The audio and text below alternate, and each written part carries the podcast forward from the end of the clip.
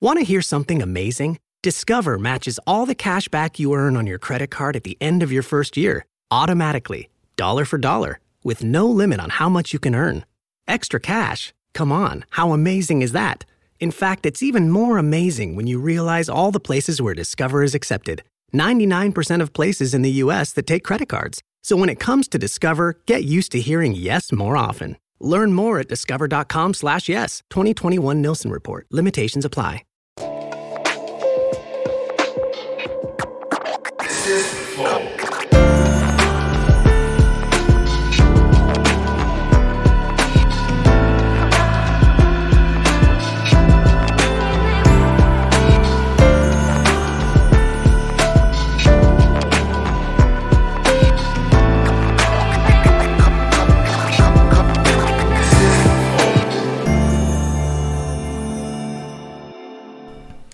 Salve, salve família, bem-vindos a mais um Flow Podcast. Eu sou o Igor, aqui do meu lado tem o Monarcão. E aí, galera? Hoje vamos conversar com ela, a rainha, Gretchen. E aí, Gretchen, tudo bom? Tudo ótimo, boa noite, Flow. Obrigado por vir aí trocar essa ideia com a gente. Ah, eu que amei ser convidada. Aliás, olha, a galera do Twitter ficou o tempo todo. Ai, você vai mesmo, É. a gente vai te acompanhar. Que da hora, que massa. Bom, a, a gente, a gente é, é muito foda ter você aqui, porque a gente já queria fazer isso há um tempo. E a gente ficava, caralho, quando é que a gente vai poder chamar Gretchen? Vai ser louco. É, você tá aí há muito- há muito tempo, né? É, Virou um dos ícones. E, virou, e você meio que virou um, um ícone meme da internet depois, né? Também, o É. que é muito interessante. Você fez muito sucesso na TV, mas com a internet também combou. É, E um público, assim, muito jovem. Sim. Muito É. jovem mesmo, principalmente por, ah, por causa do Twitter e agora do TikTok. Uhum. Porque na época da campanha do Tami, eu tava fazendo campanha com ele nas comunidades. Ele virou vereador, né? É, e eu vi assim as garotinhas de 5 anos, cinco anos chegavam pra mim. Olha, tia, eu te conheço, vem dançar conga comigo. Eu falei, da onde você me conhece? Cinco anos, você não me conhece. Conheço sim do TikTok. Eu falei, ah, então. Tem Aí também- que eu descobri da onde vinha esse meu público novo infantil, porque eles não têm idade pra conhecer minha E carreira. quem Sim, que, que, que faz teve a sacada de, de ir pro TikTok? Foi tu mesmo? Olha, eu tenho filhos muito jovens.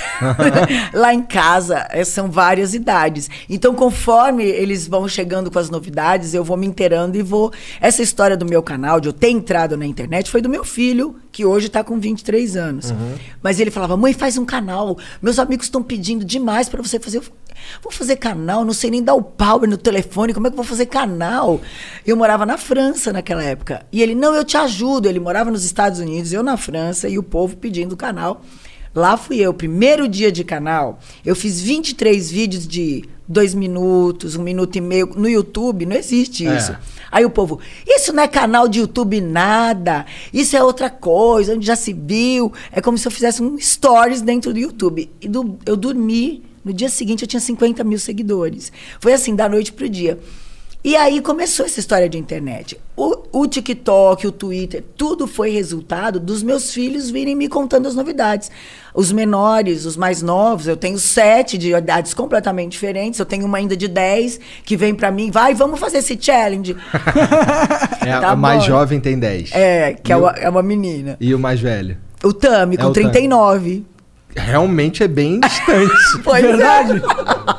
Mas deve ser também interessante, né? Você ter muitas perspectivas É. diferentes aí pra. É por isso que não eu não tenho tempo de envelhecer, entendeu? Não tem como, porque quando eu, eu tô pensando que eu vou descansar, que eu vou poder envelhecer que nem uma vó normal, não dá mais, porque eu tenho que começar de novo. Essa de 10 anos agora, vou começar de novo. Eu tenho que ser jovem pra ela, eu tenho que acompanhar ela. Daqui a pouco ela quer ir pras baladas e tudo mais.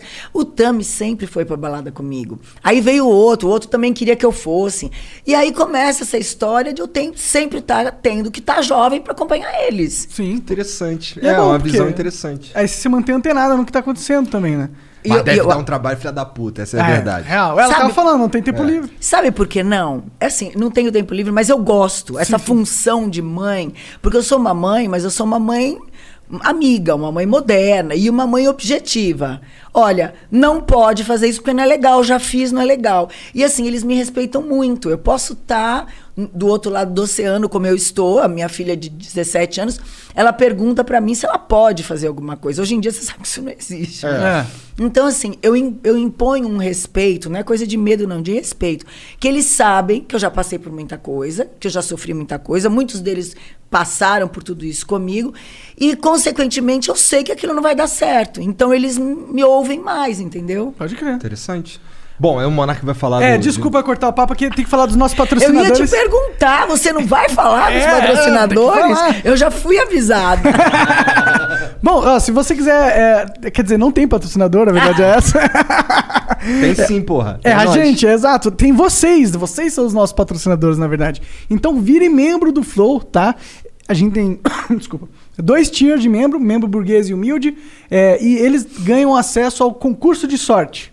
Que a gente dá vários prêmios pra galera. A gente deu um taco de sinuca profissional, autografado por um jogador profissional de sinuca.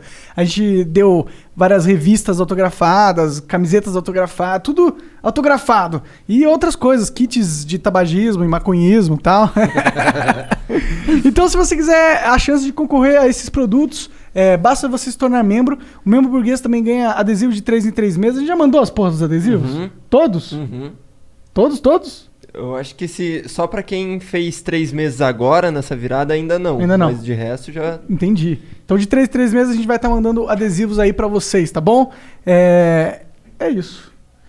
Então, E as mensagens? As mensagens, verdade, ó. Se você quiser mandar uma mensagem pra Gretchen ou pra gente, pra gente responder a sua curiosidade aí como ouvinte, basta mandar Flowcoins, tá? Que logo logo vai mudar de nome, inclusive, mas por enquanto é Flowcoins. É, eu- você compra no nosso site flowpodcast.com.br barra live, ali tem um ícone no canto superior direito da tela e você pode comprar Flowcoin. Pra mandar mensagem é 200 Flowcoins as 5 primeiras, 400 Flowcoins as 5 seguintes e 600 Flowcoins as últimas 5. Quiser mandar propaganda, 10 mil Flowcoins. A gente lê o seu produto aqui para a nossa audiência, tá e bom? o emblema? E o emblema, hoje tem o emblema da Gretchen. É, é Conga La Conga? Não lembro. Conga, conga, conga. Conga, Conga, Conga. ah, que bonitinho, gente. Então, esse emblema vai ter. tá disponível nas próximas 24 horas para ser resgatado. Então, você quer provar que você estava aqui nesse momento histórico onde o Flow conversou com a Gretchen? Resgate, Conga, Conga, Ai, Conga. muito- eu amei. Quem fez esse desenhinho? Quem que fez, o Esse Jean? aí foi o Gigalvão. Olha, Gigalvão. um beijo pra ele, viu? Porque eu amei. Ela tá muito fofa. Ficou fofinho, né? Ficou, Ficou- parece minha filha. Ah. então é isso, vai lá. É, e agora a gente pode ir para a parte mais legal de tudo, que é conversa. Cara, Gretchen, eu queria saber como é que tu foi parar no clipe da Katy Perry. Olha, essa história é muito engraçada. Porque assim, você imagina, você tá normalmente na sua vida normal, eu tava, eu tava morando fora, e aí eu tava em Recife, né? tinha ido pra, pra minha casa lá de Recife, e aí me liga meu empresário, olha, é, entraram em contato comigo da equipe da Katy Perry para você fazer um, um, um lyrics vídeo para ela. Ah. Eu falei assim, ah, tá bom, a pegadinha é de qual deles? É do Faro ou é do Silvio? Aí ele assim, eu tô falando sério, porque meu empresário mora na Irlanda. Eu tô falando sério, o empresário dela me ligou. Falei, tá bom, Mickey, ó, se é verdade, vai conversando, não é uma coisa pra agora, vai resolvendo. Pra mim tudo bem, ela quer que eu faça, eu faço, lógico, não tem problema nenhum. E ele continuou, né? Faz negociação pra lá, pra cá, e de vez em quando ele me dizia, ó, a gente teve um, como é que chama aquela reunião que fala todo mundo? Uma, sei lá. Uma conf- videoconferência. Ah, tá, tá. A gente teve uma videoconferência. Eu, ah, ótimo, legal. E eu já me preparando pra uma pegadinha daquelas mesmo, né? Mas nem aí. Você estava mesmo achando que era uma pegadinha? Tá, você acha que eu vou acreditar? É porque é, é um rolê aleatório, Mas né? você acreditaria? Ah, não, Não. comigo acho que seria muito impossível. Aí teria que ser pegadinha mesmo. Não, mas comigo também não era possível naquele momento. Aí pronto, ele falou assim: olha, chegou o dia, você vai ter que gravar depois de amanhã. E vai ser em Salvador. Eu falei, tá vendo como não era verdade? Eu sabia que esse negócio não era verdade. Vou gravar em Salvador. Pronto, e eu fui, mesmo assim eu fui. Ah, nem assim, vou dar um passeio em Salvador, vou ver minha amiga, que eu adoro ver minha amiga que mora lá. Quando chegou lá, tinha um guarda-roupa assim imenso, com várias roupas para escolher. Não, olha, você pode escolher a roupa que você quiser, porque ela disse que quer que você seja a Gretchen que o Brasil ama. Falei, tá bom. Fui lá, provei algumas, umas eu não achei legal, aí provei aquela Do clipe. do clipe. Daí a gente começou a passar a coreografia com fit dance. Falei, gente, como é que o fit dance vai fazer uma coreografia pra Katy Perry? Para, né? Mas tá bom. Mas aí tinha uma divulgadora da Universal lá. E aí o tempo todo ela, ela eu via que ela mandava uns WhatsApps assim em inglês, não sei o quê. Olha, ela, aí eu comecei a ensaiar com eles. Então tinha aquela parte do switch, switch, bis. E aí quando eu fazia isso, ela mandava pra lá. Daí eu falei assim: "E aí, ela tá bom do jeito que eu tô fazendo? Ela quer, ela quer que eu rebole mais?" Aí aí que ela mostrou a mensagem dela, dizendo que ela queria i- que eu fosse eu mesma. Que eu fizesse do jeito que eu gosto e que eu dançasse do jeito que eu queria. Aí realmente eu comecei Aí a tu acreditar. É, você viu meu WhatsAppzinho Mas dela. assim, foi uma coisa assim, sem pretensão. E eu, eu gosto dessas coisas. Tu eu não tava gosto em de pro- casa, de repente chegou. Eu não gosto de programar nada na minha vida. Eu acho que tudo tem que ser assim. Parece que quando a coisa vem assim, ela dá mais certo. Daí veio a história de que ela viria para o Brasil. E que ela gostaria de se apresentar comigo. Eu falei, agora realmente o povo tá de, de sacanagem comigo. Agora é pegadinha. Agora, agora veio o Silvio é Santos aí. possível uma coisa Oi. dessa. Não, e aí realmente foi verdade. Eu fui pra ali pro Aliança fazer o show com ela, que foi o show mais comentado, é comentado até hoje. Hoje- Esse ano, agora esse mês fizeram três anos. E na hora que ela me viu, que ela conversou comigo e a gente foi pro palco ensaiar e tudo, ela me tratou como uma artista internacional. Sério? Que da hora. É como se eu fosse uma colega de Como trabalho se fosse dela a Rihanna. Como uma, uma colega de trabalho dela normal. A gente ia fazer uma, uma coreografia pequena, que a gente ia fazer só aquele momento que eu saio de dentro lá do buraco e a gente dança um pouquinho e eu ia sair pela esquerda e ir embora. Quando ela me viu dançando no ensaio, ela falou pro, chamou lá o a diretora e falou: "Não, eu não quero dessa forma, eu quero encerrar com ela". Que é a hora que ela pega na minha mão, a gente sobe juntas e a gente dança um passinho e termina ela apontando pra mim e eu pra ela. Então assim, foi Pô, uma coisa foda. Essa mina é foda também, né? ela é mano? muito generosa. Ela não me recebeu no, no meet and greet. Ela me recebeu no camarim dela. Ela trouxe um monte de presentes da grife dela pra mim. Ah, da hora. Mas eu também tinha preparado um monte de presente brasileiro pra Tá ela. certo, tá certo. As coisas que a gente tem, as rendas de uma blusa para ela de, de renascença, que é a nossa renda. Tinha preparado uma camisa dela com meme meu, miga sua louca, que ela adora falar isso. E umas botas que o pessoal lá de Belém tem uma grife de lá que faz, fez umas botas transparentes com o nome dela, enfim. Maneiro. Foi uma coisa assim bem inesperada, como se eu fosse amiga dela há anos, né? Foi muito legal. Pô, muito foda. E isso é, tipo, poucos artistas brasileiros chegaram lá nesse sentido, né? A gente tem a Anitta, que tá aparecendo bastante agora, fazendo features internacionais, e você, a gente tem você. E isso é legal, mano, chegar nesse momento. Quando eles entraram em contato com a gente, essa música dela, no Billboard, estava em 174 lugar. Uhum. E aí, quando a gente fez o lyric vídeo, com duas semanas ela foi para o primeiro lugar. Então foi assim. Caralho! Foi um choque pra pra ela também foi um choque. Ela queria que eu fosse pra lá gravar o vídeo oficial. Aham. Mas o lyric vídeo já tinha feito tanto sucesso que na verdade o, o oficial ficou esse. Pode crer. Que ninguém nem vê praticamente, nem lembra como é o vídeo, o clipe oficial E dela. foi ela que quis você ou foi, os, foi ela que escolheu? o, o- os, os amigos tuiteiros, do fã-clube tuiteiro dela, que é o Kate Perry BR, mandava, conversava com ela com os meus memes. Primeiro conversava com a Nicki Minaj. A Nicki Minaj passava para ela. E ela um dia perguntou pro pessoal da gravadora: "Quem é essa mulher que aparece o tempo todo aqui nos meus memes? Que todo mundo manda só a cara dela aqui." Perguntou na Universal. Você imagina, eu o tempo todo. Brasileiro com Até- meme é foda, maluco. Não, não É. tem melhor. Aí, quando a menina da Universal me conta essa história, ela disse que mandaram, ela mandou um, um e-mail pra gravadora. Quem é essa mulher que dizem que é a Queen of Brazil e não sei o quê? E daí ela eles, eles explicaram. Foi aí que ela, que ela realmente viu que era uma coisa legal, que era se uma coisa interessou. séria. É, você. Eu acho que você acabou virando uma representante de, de, de, de um movimento da população. Até o Bob Beck fala comigo. Olha aí. Aí, o tempo todo ele fala inglês comigo. Quem, quem que é o Bob Beck? Cara, você. Isso daí. Nossa, tudo- ignorou a minha pergunta. o Bob Beck. ele tem um programa lá nos Estados Unidos. O que que tu perguntou? É que eu- quem que é o Bob Beck? Eu não conheço. Desculpa. Bob Berk. Berk. Berk. Ele, ele tem um, um programa nos Estados Unidos que faz aquelas coisas de moda e de não sei o quê. Ah. Ele é bem famoso. Aham. E o, Não, pode crer, não. E o povo vai assim, a loucura quando ele manda em português, é, adoro você e, e me marca. Aham. Então o povo acha o máximo. Pode crer, pode crer. São muitos artistas de lá de fora que usam os meus memes. Da hora que os memes da Gretchen realmente chegaram no- lá fora, né? Sim, cara. Isso, isso, a, a ma- assim, posso estar falando merda, mas aí tu me corrige.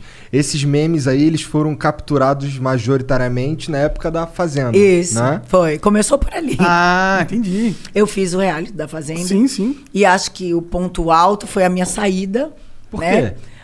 Porque... É porque, ó, eu não, eu Eu não- eu não assisti Você não não lembra? Então, É, gente porque é- o normal é você ficar os três meses, você querer o prêmio. Claro. Na época o prêmio era 2 milhões. Já tava melhor que o BBB. Quando chegou com um mês e meio, eu saí. Eu, eles- a gente tem um momento que se você não quer ficar mais, você bate o sino. E eu bati o sino e saí.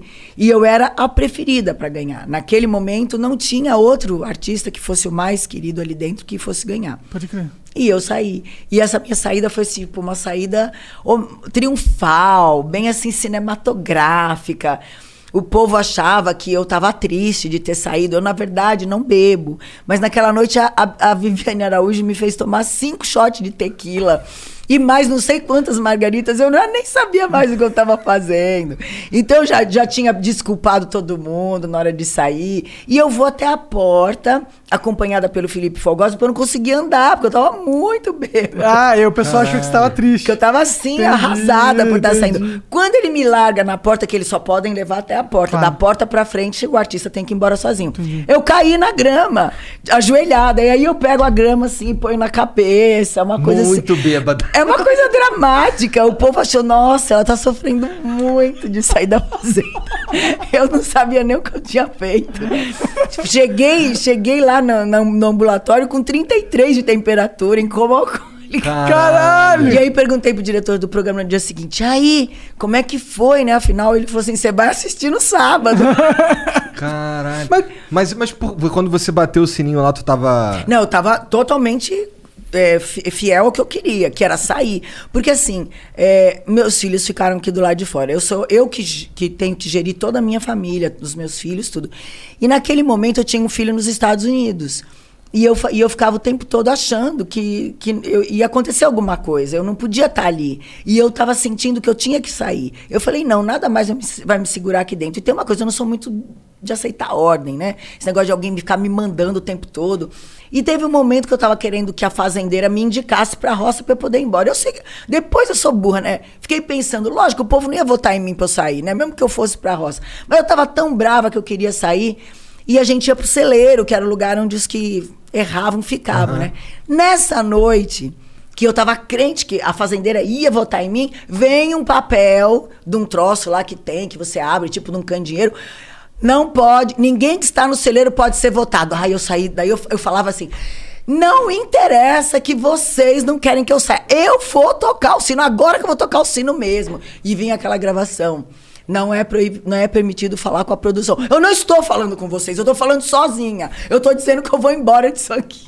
Caralho. Mas por que, que você queria muito ir embora? Porque eu estava muito filhos. preocupado com os meus Com os filhos. filhos. Principalmente com esse que estava nos Estados Unidos. Entendi. O que, que Mas, tava ó, preocupando? Era, nada é por acaso. Entendi. Foi a saída mais É. Ah, sim, sim. emblemática da história da fazenda. Sim, é, a gente aprendeu isso com o BBB agora recentemente, que às vezes é melhor sair bem do que... Pois é. Ficar e se e aí deu até origem àquele meme do Pokémon, porque na hora que eu saio, eu jogo assim o casaco num, numa lata de lixo grande que tinha, e ficou jogando o Pokémon ali dentro. Caralho. É, meme realmente não, não, não tem, não tem poucos, pois né? é, tem muitos. E eles foram gerados na fazenda. Sim, porque você é muito autêntica, isso.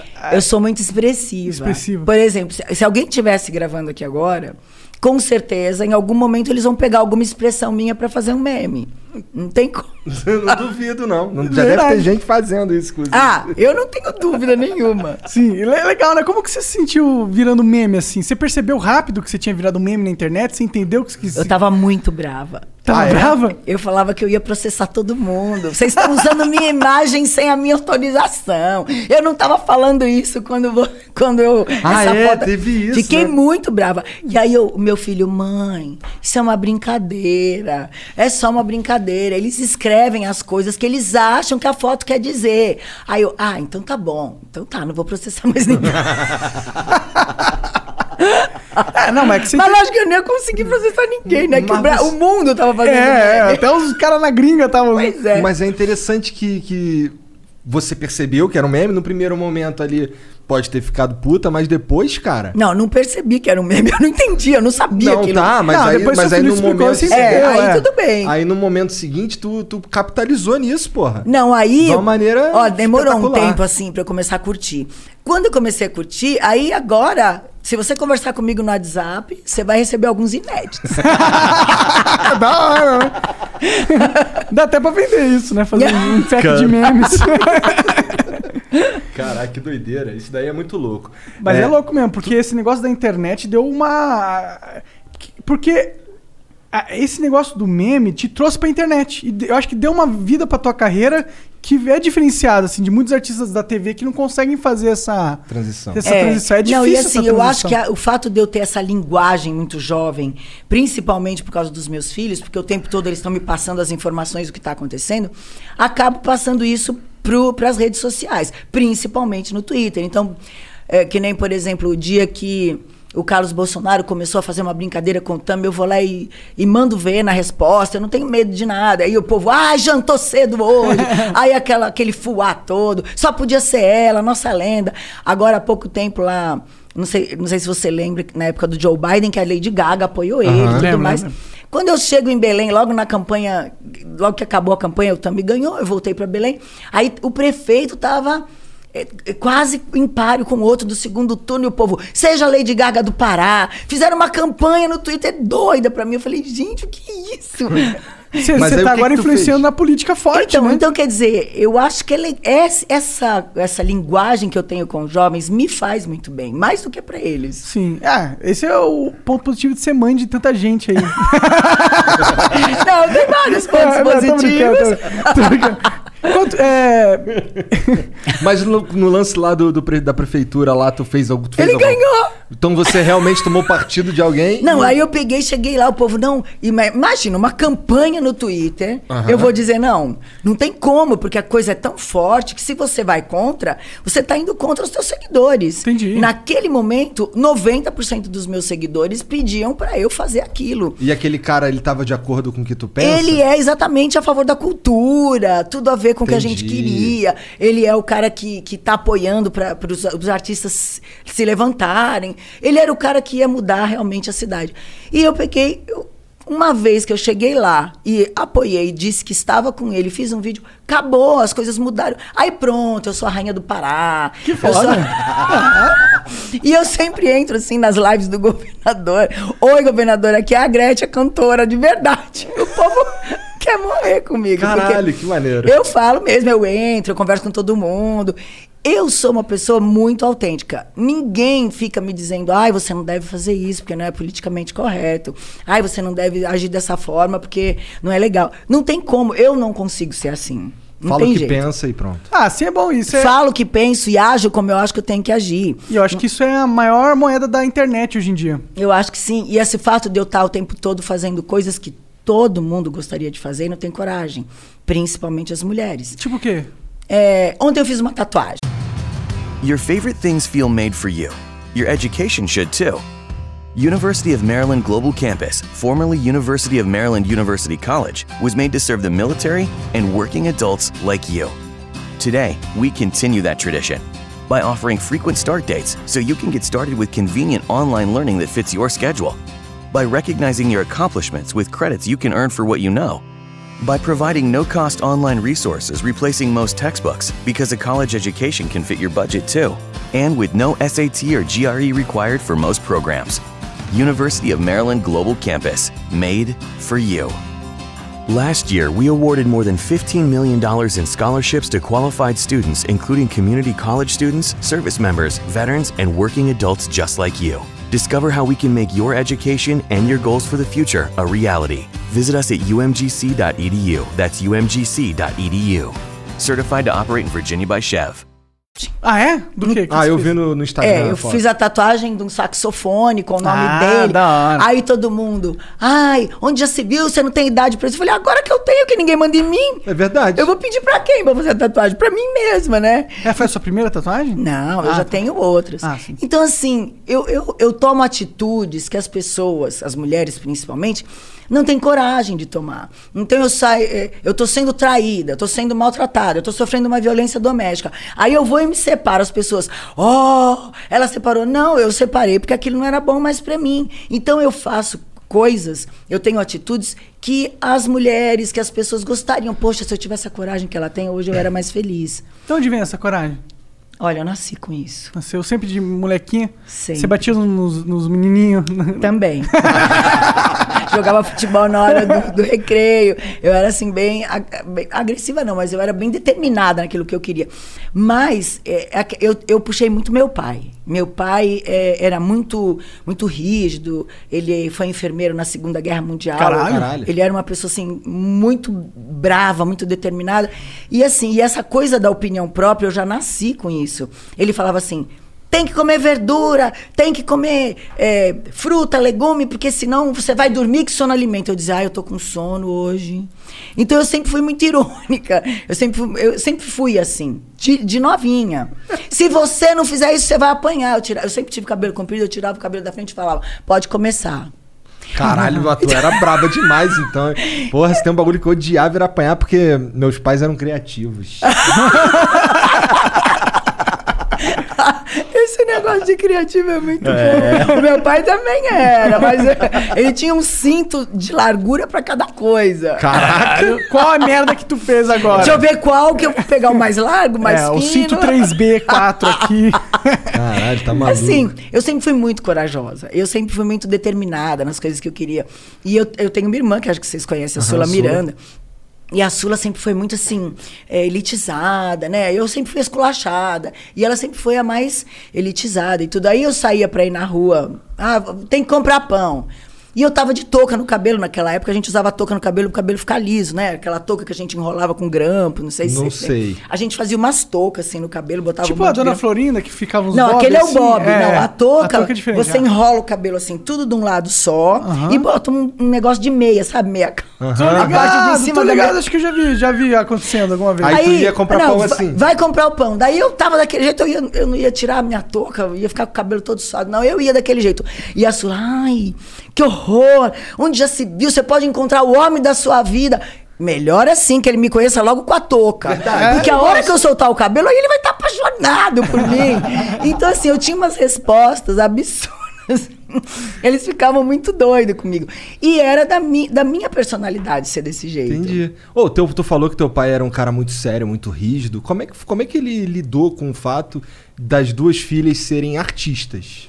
Olha, é engraçado, é uma coisa assim muito conflitante, porque ele apoiava a gente. É- são só vocês duas? Não, filho? éramos- nós éramos em três meninas. Tá. E aí ele deu o violão pra gente. Ele fazia a gente aprender a tocar. Ele fazia a gente se apresentar pra família. Ai, minhas filhas cantam. A gente tocava violão e cantava. Ele incentivava tudo isso. Balé eu fazia desde os três anos de idade, porque eu tive pé chato e aí eu não usava aquela bota de jeito nenhum. Eu fazia um escândalo na porta da escola, eu esperneava, não entrava de jeito nenhum. E aí disseram: ó, bota ela no balé que ela vai fazer a curvatura do pé naturalmente.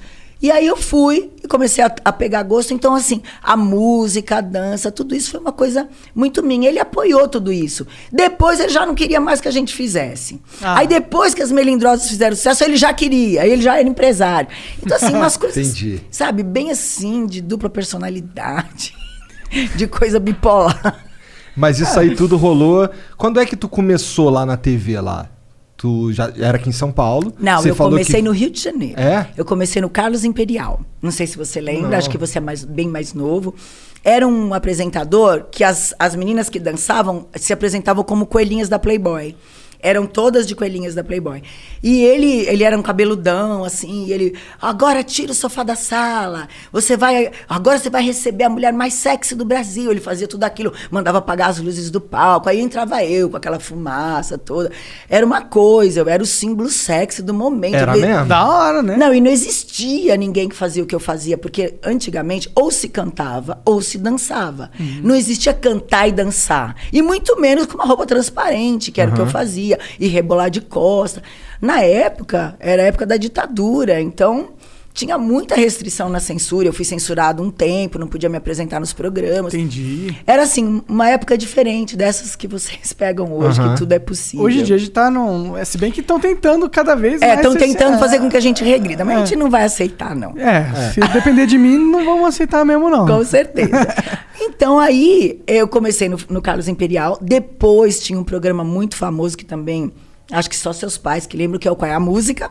Ah, É, eu eu lembro, não- eu pô. não. Lembra? Qual é a música? O programa No do- Silvio do Santos, Santos? Tá, é que o Silvio Qual Santos é a refez isso daí. música? Mas os- Qual é a- então, o Silvio Santos, eu fiquei seis meses no ar. Eu fui a, a- a vice-campeã. O campeão é o Rony Von, eu sou a vice-campeã. Ah, que da hora. E, E eu fiquei can- cantando. se- é, a gente era uma competição de músicas. Aham, aham. O programa Não, eu inteiro. lembro, eu lembro, eu vi os caras que tinham umas, tatua umas tatuagens, não, Isso, na isso. cara, de, É. eles E- dançavam assim. né? Exatamente. Aí a gente fazia essas competições e eu fiquei muito tempo no ar. Aí que eu bombei no Brasil inteiro. Entendi, foi nesse Foi show nesse, aí. foi nesse programa. Ah. E aí tinha os programas da época que é muito, muito antigo pra vocês, o Chacrinha, o Bolinha e tudo mais. Então você já teve muito contato com o Silvio, então. Sim, É uma figura esse cara? Olha, ele é ele é realmente um gênio, ele é um gênio do marketing.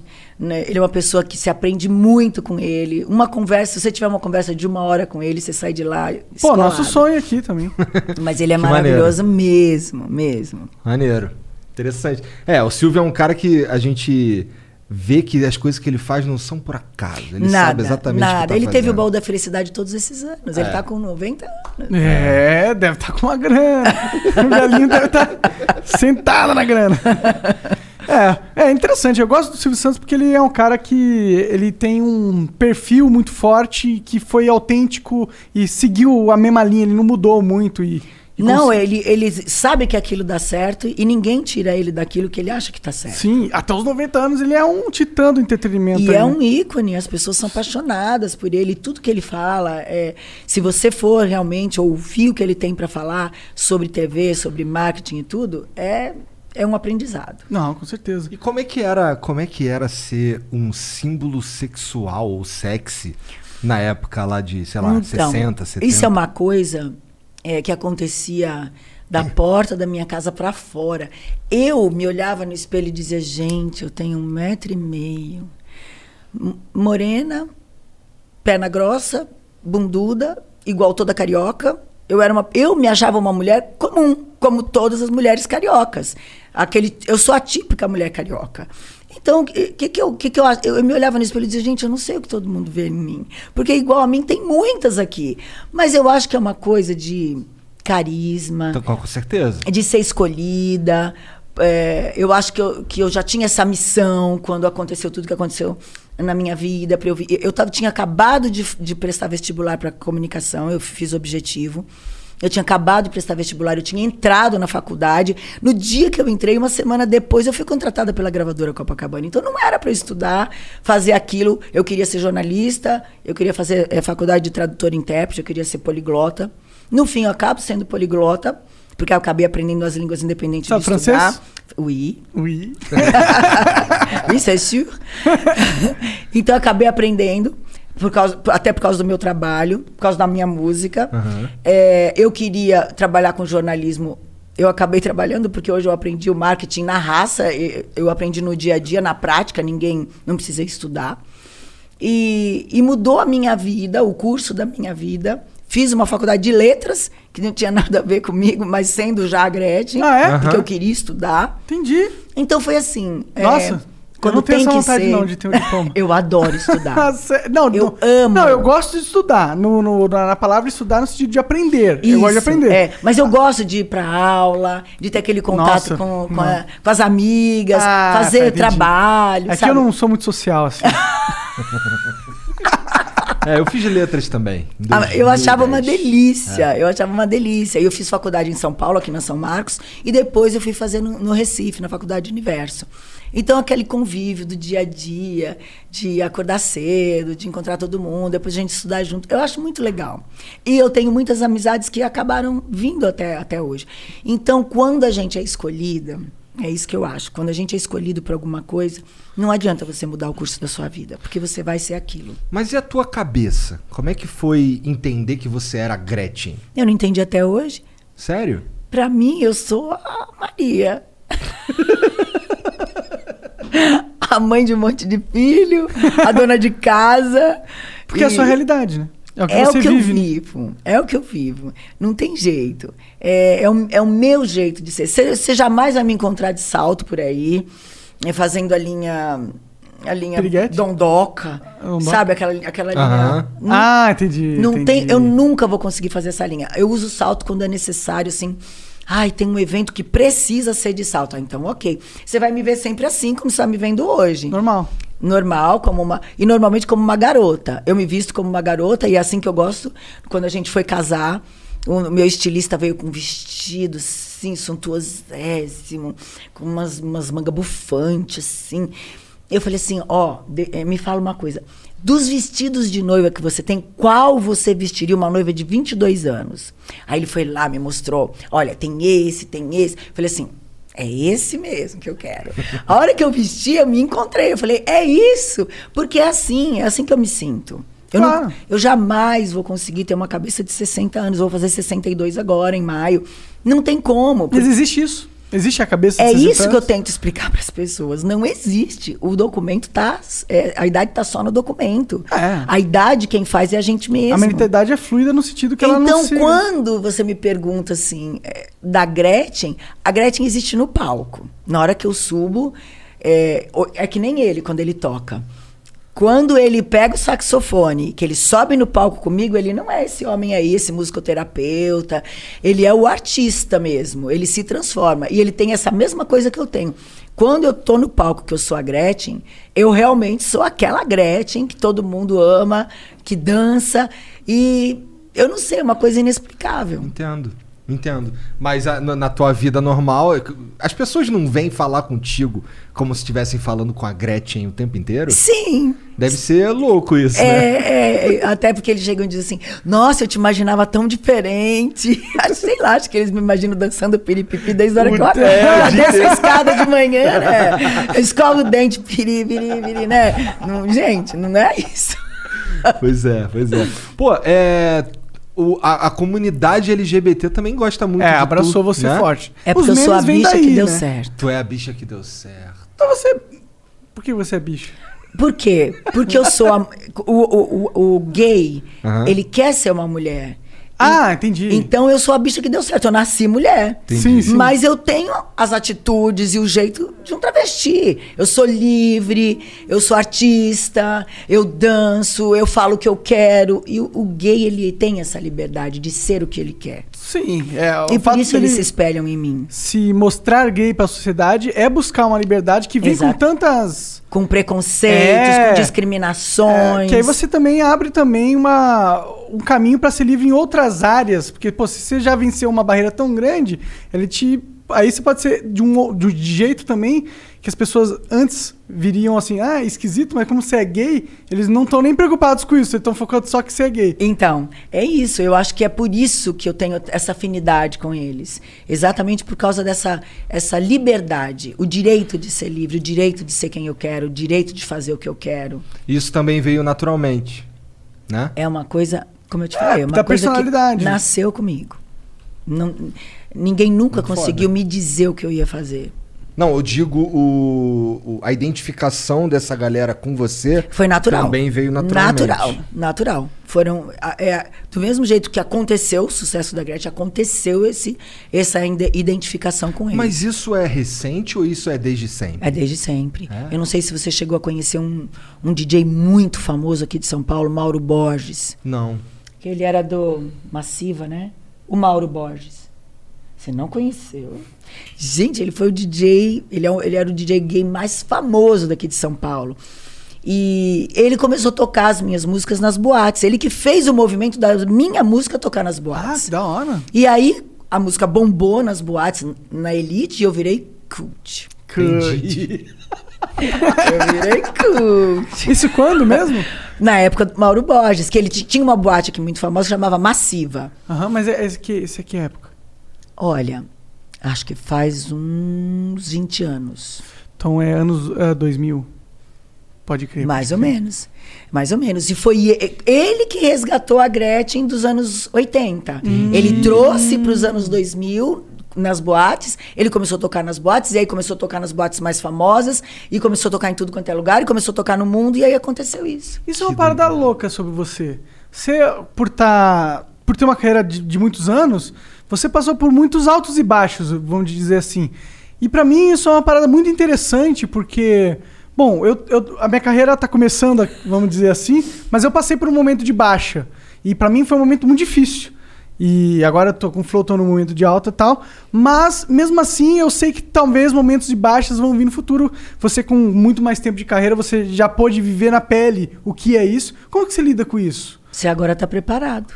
Você já passou por um momento de baixa. Mas é um momento de baixa, já preparou os próximos momentos de baixa são mais tranquilos, então? Sim, porque você já está preparado. Você já- o pior você já passou. Agora qualquer um você vai tirar de letra. Boa, gostei dessa perspectiva. Mas é verdade. É o, pior, o pior é sempre a primeira vez que você vai encarar aquilo que você não conhece. Depois você vai dizer, ou é um pouco mais, ou é um pouco menos, mas eu já vivi isso. Já sei, já sei que já sei que tem um futuro que pode ser um alto É, depois. não, e eu já sei como é que eu vou me virar, eu já sei como eu vou superar isso. Pode e de crer. repente você até nem vai passar por isso. Porque você já sabe como sair daquela situação. Pode crer. Espero, espero. Essa é uma preocupação, eu acho que Ó, da tô te dando uma mentoria, hein? Ô! Inclusive, tu trabalha com isso também, né? Eu comecei agora. Ah, é? Como, como assim? Você tá fazendo, tipo, um curso? Como que é? Não, eu fiz o curso de coach. Agora em maio eu tô fazendo Master Coach. E é assim, é uma forma de você, com a tua experiência de vida aqui, o que aconteceu agora? Isso é uma mentoria. Com certeza. Então eu, eu atendo as pessoas pra gente conversar. Pô. Pra ela me falar das coisas dela, pra ela dizer o que ela sente, eu falar das minhas experiências, a gente trocar isso.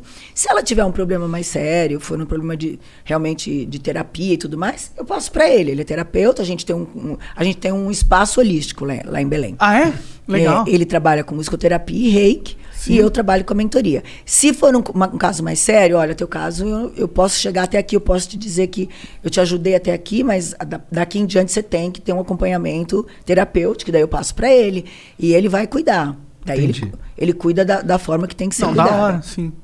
É, e aí você meio que empresta toda a tua experiência de vida para outras pessoas que não só os seus sete filhos. Exatamente. E olha, é, é uma coisa tão prazerosa, é uma coisa assim tão. É, como é que eu vou te explicar? Por exemplo, olha, o sentimento que eu passei para ele agora, a energia que eu passei para ele agora, dessa experiência que eu já tive, de ter superado os momentos ruins, ele, ele nunca mais vai esquecer. Porque cada vez que chegar alguma coisa ruim na vida dele, ele vai lembrar do que eu falei para ele. Essa, essa não é nem o, o, só o aconselhamento, só a experiência. É a energia que você passa para aquela pessoa de força, de fortalecimento da pessoa levantar de onde ela está e dizer: não, eu já passei por isso e eu não quero mais. Eu sei qual é o caminho que eu vou seguir. É essa, essa troca de energia. Pode crer, pode crer. E aí, esse, esse, como é que as pessoas chegam em você? Olha, é, ou agora, infelizmente, está sendo online, né? Infelizmente, Pandemia, né, é uma coisa um pouco mais fria. Eu acho mais frio, porque o importante Ah, é você certeza. sentir a energia da pessoa. Mas acontece, estava acontecendo das pessoas irem lá e eu, eu atender e eu conversar. E eu percebo que as pessoas saem de uma forma diferente. Que legal. É, que contam coisas pra mim que não contaram nunca pra ninguém. Porque quer queira, quer não, eu entro na tua casa, você já me conhece, você já me conhecia. Sim. Quando eu cheguei aqui, eu não te conhecia, mas você me conhecia. Com certeza. Eu invadia a tua casa sempre. Pelo, pelo Twitter ou pela TV, eu sempre invadia a sua casa. Então você se sente íntimo meu. Sim. Então você tem coragem de contar coisas pra mim que de repente você não vai contar pro teu pai, pra tua mãe, pra tua mulher. É, e eu acho que você também virou uma referência de, de uma pessoa que passou por tanta coisa difícil que às vezes é mais fácil me abrir porque você sabe que essa pessoa não vai te julgar porque ela já passou por tanta coisa Não difícil. vai te julgar. Não vai contar pra ninguém que, que você conhece. Que isso é importante, porque a pessoa fica sempre com aquele medo, ai, ai, eu vou contar pra ele, daqui a pouco ele já contou pra todo mundo.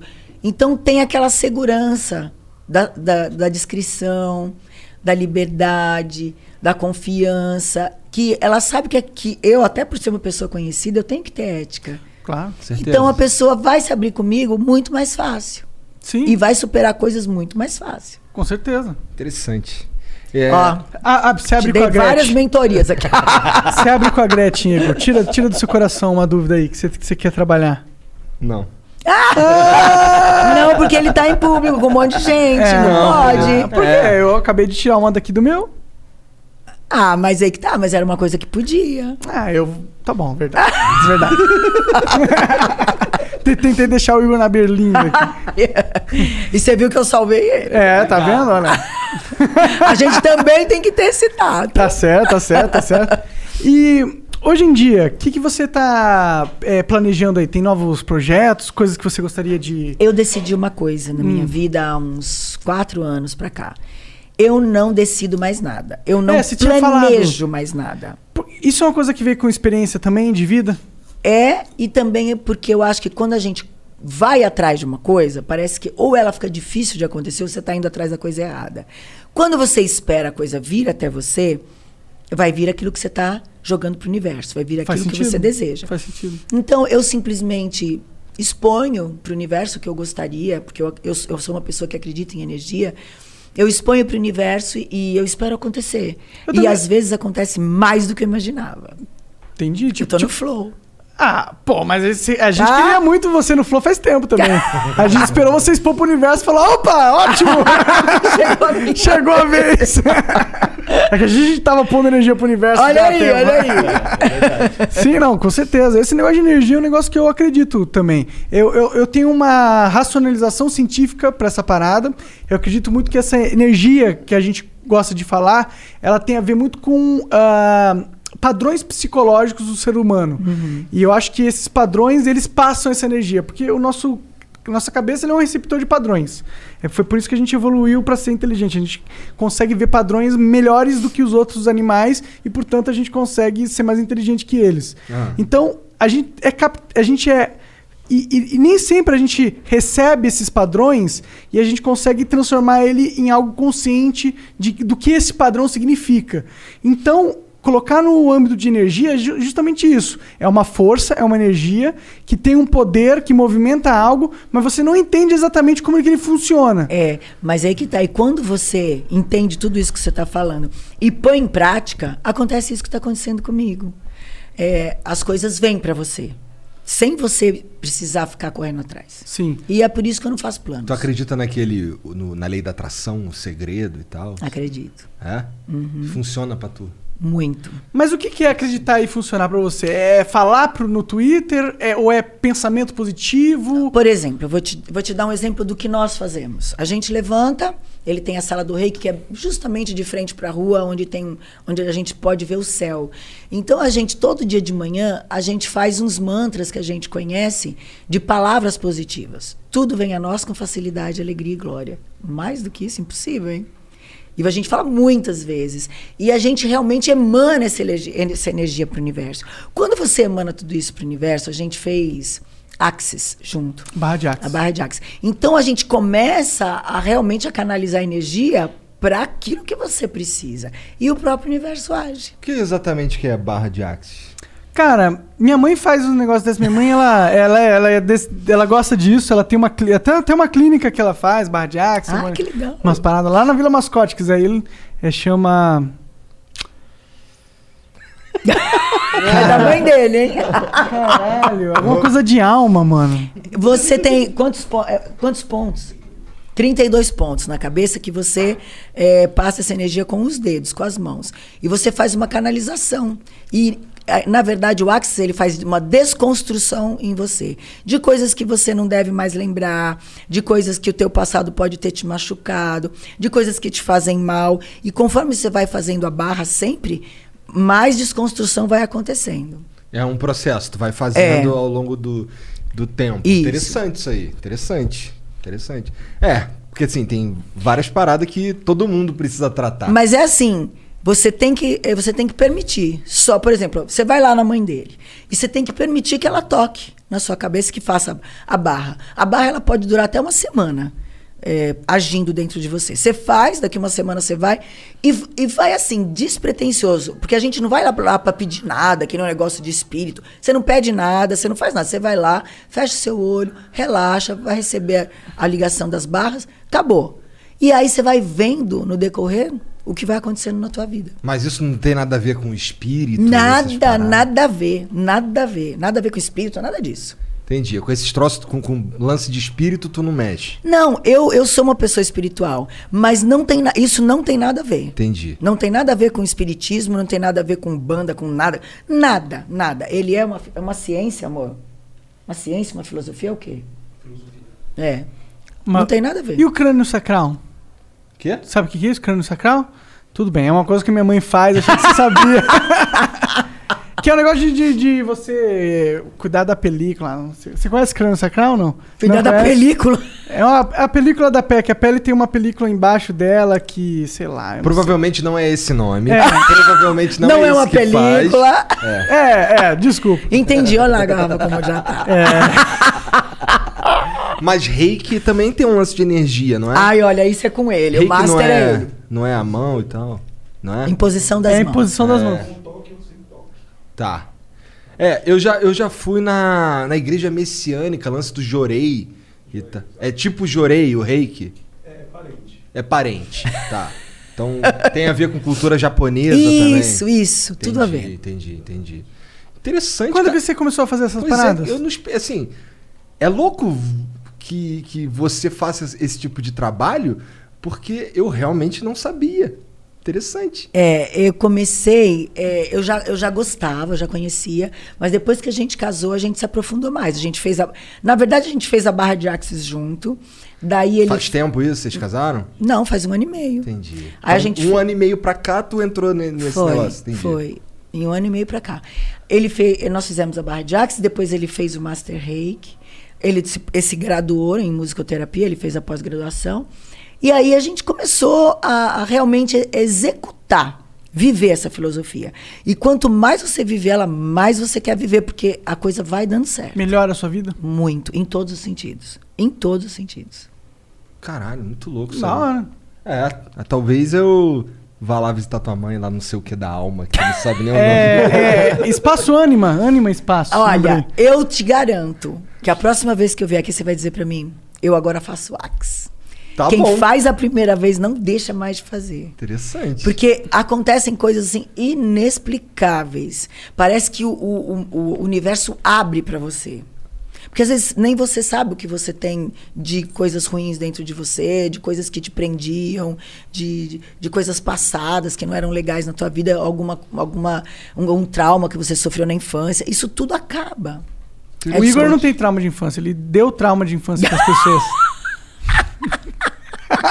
O trauma que eu, que eu infringi são reflexos do trauma que me causaram. Olha! Caralho!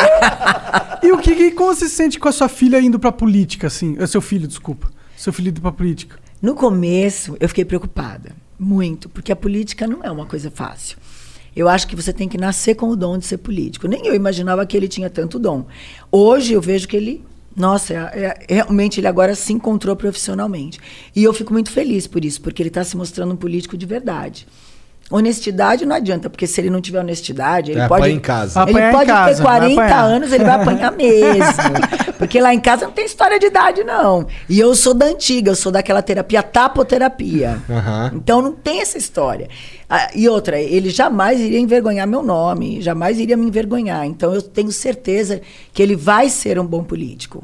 Ele pode não conseguir fazer grandes coisas porque ele é, É só um vereador. vereador, é. então, mas, muita- mas ele almeja ir adiante, tu sabe dizer? Se tu fosse chutar. Claro, eu acho que sim. Eu, se eu, fosse chutar, diria que sim. né? Ninguém chutaria entra na política. Porque se você entra lá, você já tá se sujeitando É a assim, tanta é coisa. uma coisa que ele gosta. Eu nunca imaginei que ele gostasse tanto de lidar com o público, com as pessoas, de estar junto, de querer fazer aquilo para o bem-estar de outra pessoa.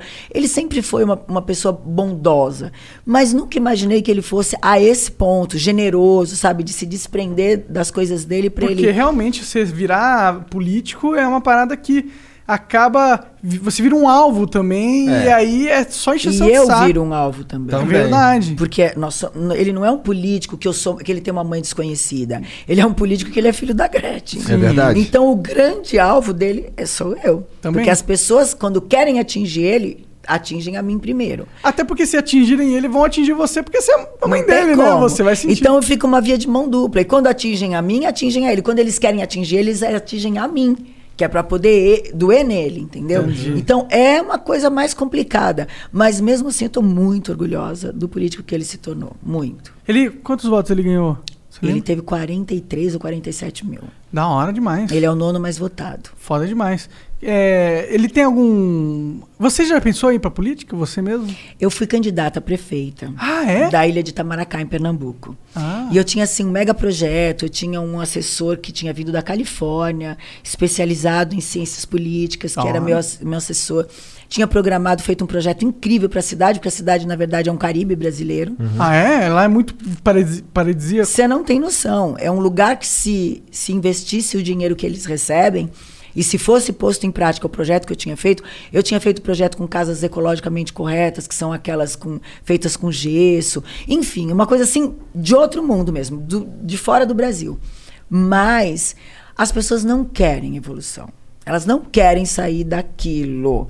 É, na política, eles querem que a pessoa pague o bujão de gás dele É. que eles paguem a compra mensal dele. Eles não querem votar em quem vai trazer o benefício. Ainda mais numa cidade pequena, né? Então, Mais fácil de então comprar. assim, foi uma ótima experiência para eu saber uma coisa que eu não quero de verdade. É ser política. e aí, a, a eleição foi em, em outubro, né? Quando chegou em janeiro, eu morava lá na cidade de Itamaracá, e a cidade de Itamaracá, como eu te disse, é um Caribe brasileiro.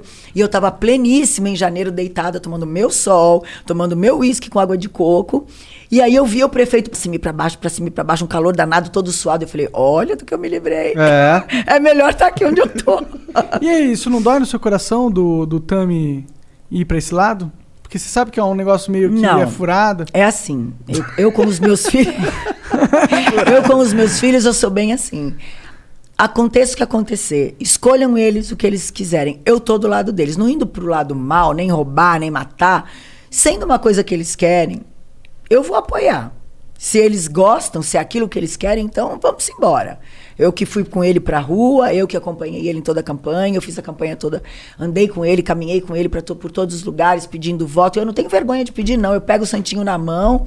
É, mas tem gente que tem, né? Imagina a Gretchen indo em qualquer comunidade aqui, tirando o, o- É verdade. o santinho do bolso e dizendo: Verdade. olha, vota no meu filho. Verdade, é. E eu não tinha vergonha se- se- mesmo se de predis- fazer se isso. predispor- é, não é qualquer é, mãe que faria isso, ainda mais uma mãe famosa. Exatamente. Até por eu ser famosa. Você imagina eu sendo famosa entrando em todos esses lugares onde as pessoas são 99% meus fãs. Sim, sim. Então, o, o tumulto que eu causava nessa época, numa- inclusive numa época de pandemia, que a campanha foi na época de pandemia, e eu tinha que o tempo todo cuidar para que não, não houvesse aglomeração, que as pessoas estivessem de máscara. Então, assim, era, foi uma campanha difícil que eu fiz com ele, mas extremamente valiosa, porque o contato com as pessoas, principalmente o meu público, que é o público povão, é único, é uma delícia, né?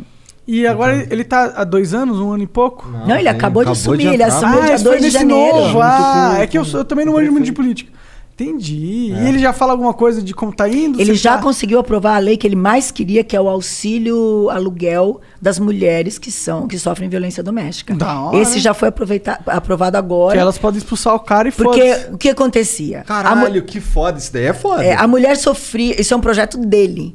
A mulher sofria violência doméstica, ela ia denunciar. Ok, ela conseguia uma, uma medida restritiva e tudo mais. Tá bom, e ela voltava para É, casa. É. Volta pra casa. Apanhava mais ou morria. É. Então, o que, que ele conseguiu? O auxílio aluguel. A mulher vai, denuncia, ela tem um auxílio financeiro para ela alugar um lugar para ir com os filhos fora. dela.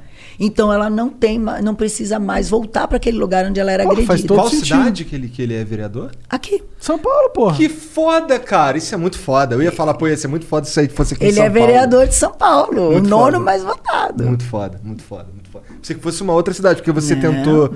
Você tentou. Então, é, lá entrar longe, é, lá Pará. Pois é, eu acho que ele foi extremamente corajoso. Eu Corajoso. falei, Tami, São Paulo, Tami, você É. é doido. Caralho, legal. Mas eu achei incrível. E olha, de- com essa lei sendo aprovada, eu acho que ele vai conseguir muitas coisas.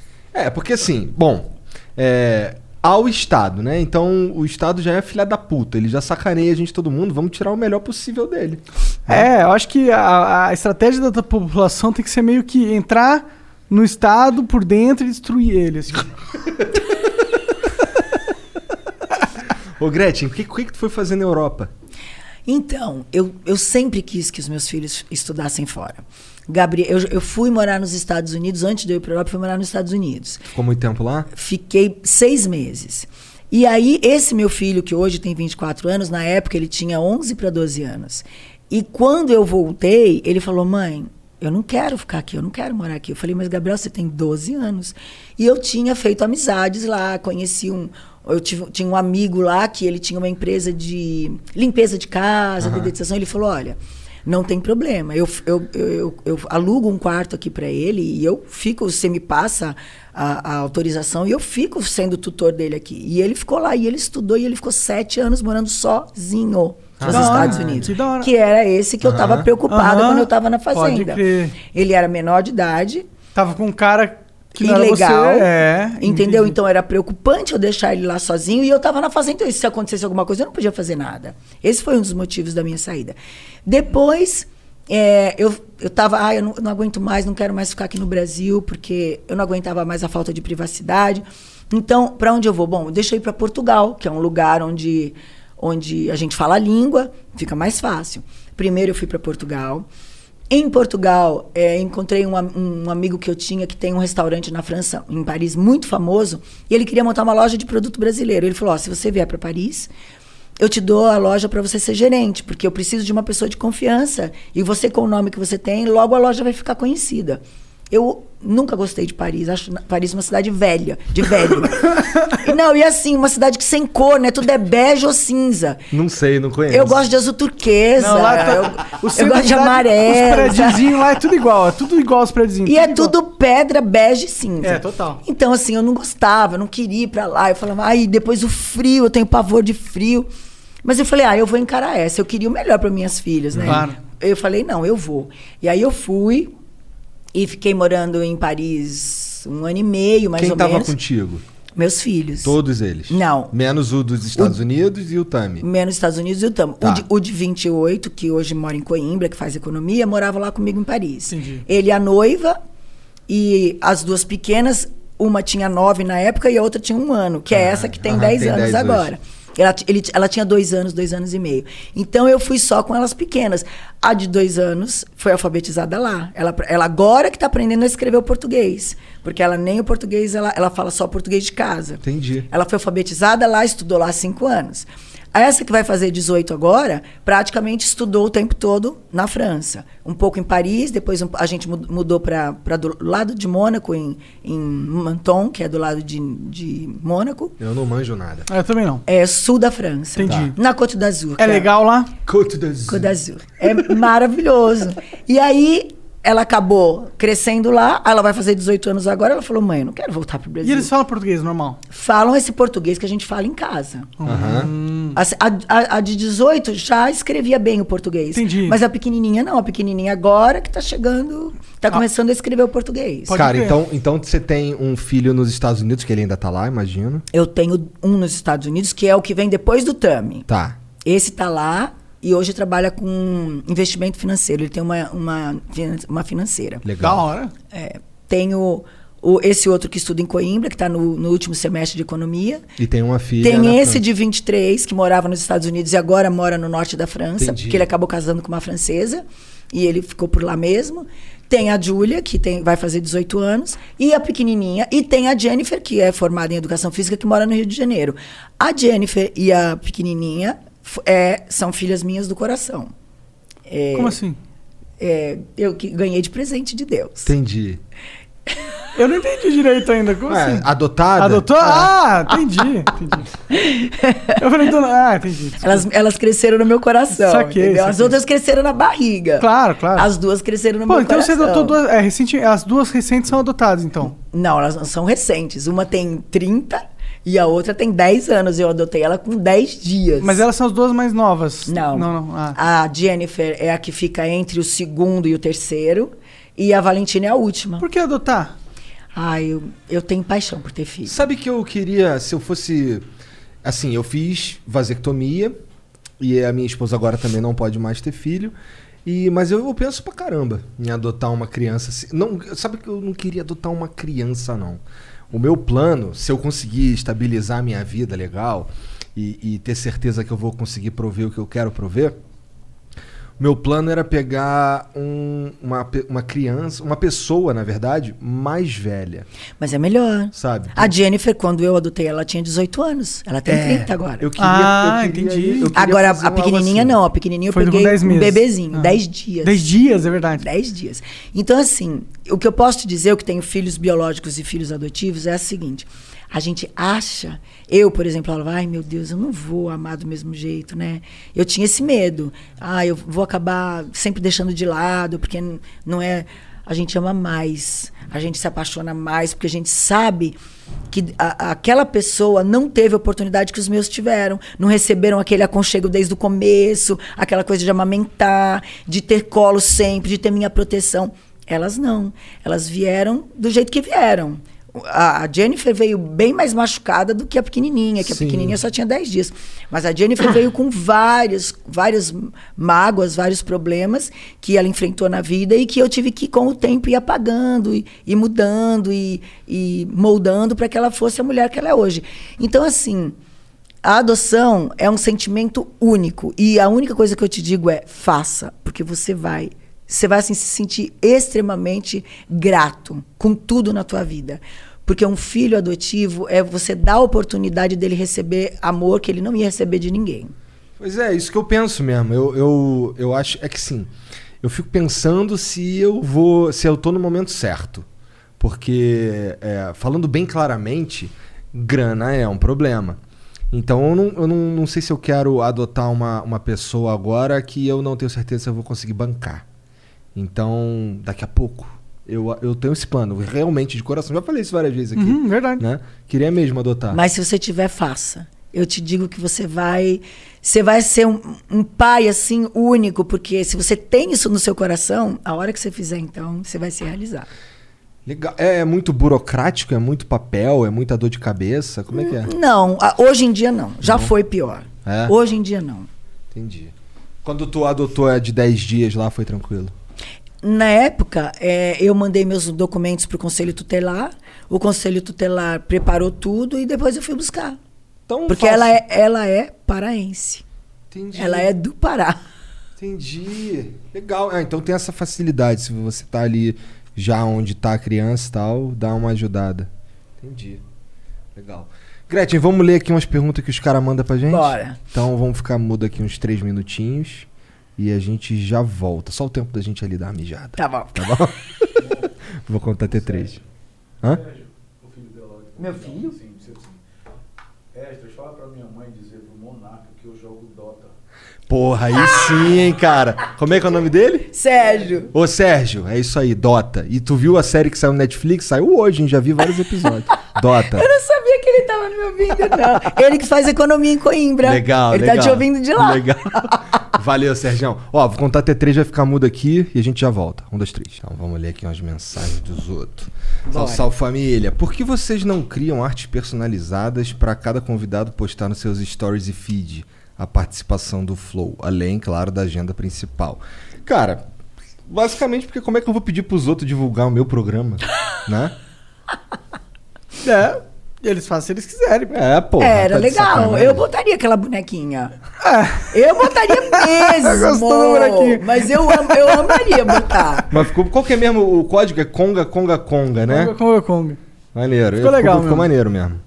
Tá, o Aderiva e o Vênus já estão fazendo isso. Ai, porque nos últimos flows o vídeo tava, laga... tava com lag? Teve um problema aí no OBS, né, Jean? Alguma Ah, é? Desconectou e voltou lagadinho, perdeu o É, sonho. teve uma parada assim. I'm sorry. Pô, nesse lance de. Tu passou sufoco com televisão, na, na televisão dos programas lá?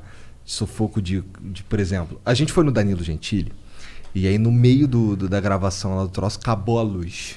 Já passou por umas paradas assim ao vivo, tu? Ao vivo?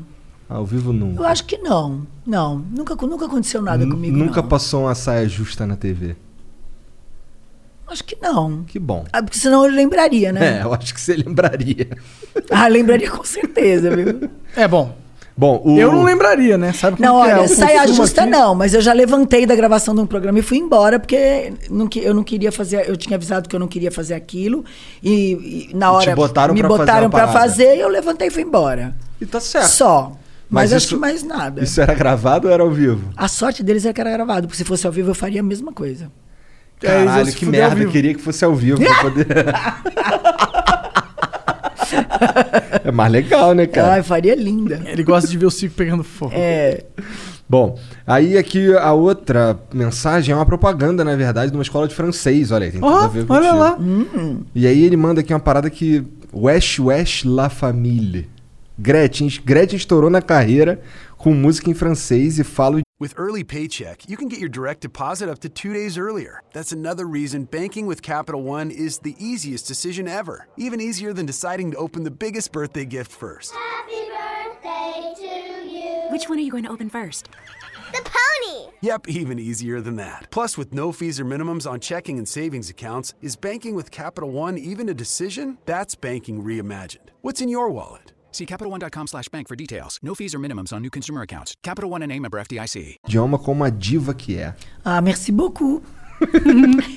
Agora chegou a sua vez. Curso de francês por apenas 90 reais para aprender em menos de 3 meses com 10 minutos de estudo diário. Comece do zero agora mesmo. Acesse arroba francês em 10 minutos. Deve ser Instagram isso aqui, ele não diz. Mas francês em 10 minutos. O 10 é 1 e o 0. Tudo junto.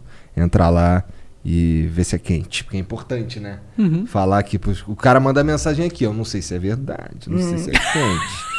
Então eu tô te avisando aí. Entra lá, mas vê se é quente. Bom, o Angelistramon mandou aqui. Diva, você falou de francês. Cante um pedacinho de Je... eu Je não suis la femme. É, Je suis la femme. É o piripipi. Porra, eu não sei falar essa porra. Je suis la femme. Je suis la femme. Aí, significa? Ah. muito eu, boa Eu sou sua- a mulher, é o que significa? Eu sou uma mulher. Eu Entendi. sou uma mulher. E manda um beijo pro meu marido Luiz, que é o aniversário, aniversariante do dia. Olha, parabéns, Luiz. Adoro sua alegria, você é a voz das mulheres. Que é aquilo que você Obrigada. falou antes, é, né? É, obrigada. Interessante, cara. Isso é, isso é legal mesmo, esse lance de, de Falar ser a pros outros. De.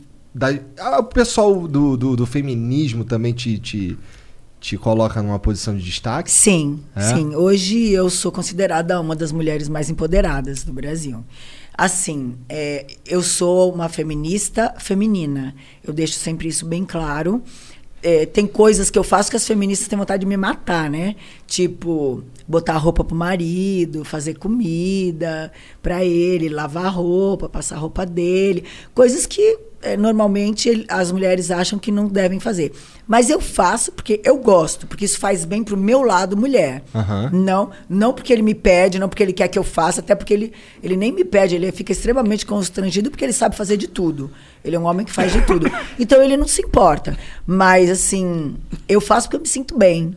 Pois é, acho que é, nesse sentido, é, as pessoas que defendem a, a sua própria causa devem levar em consideração também o que, que o outro que está defendendo a causa também gosta de fazer. Exatamente. Né? Exatamente. Não dá pra você impor uma cartilha que vai te. Porque senão não faz sentido. A partir do momento que você começa a fazer umas paradas que você não quer fazer. Quer dizer, é, você não faz umas paradas que você quer fazer por causa de uma cartilha que você tem que seguir pra parecer alguma coisa. Não, você quer uma coisa mais empoderada do que uma mulher que é independente, que ela faz o que ela quer da vida, que ela é famosa, que ela é conhecida, e ela vai e passa a tua roupa, isso é ser feminista e empoderada.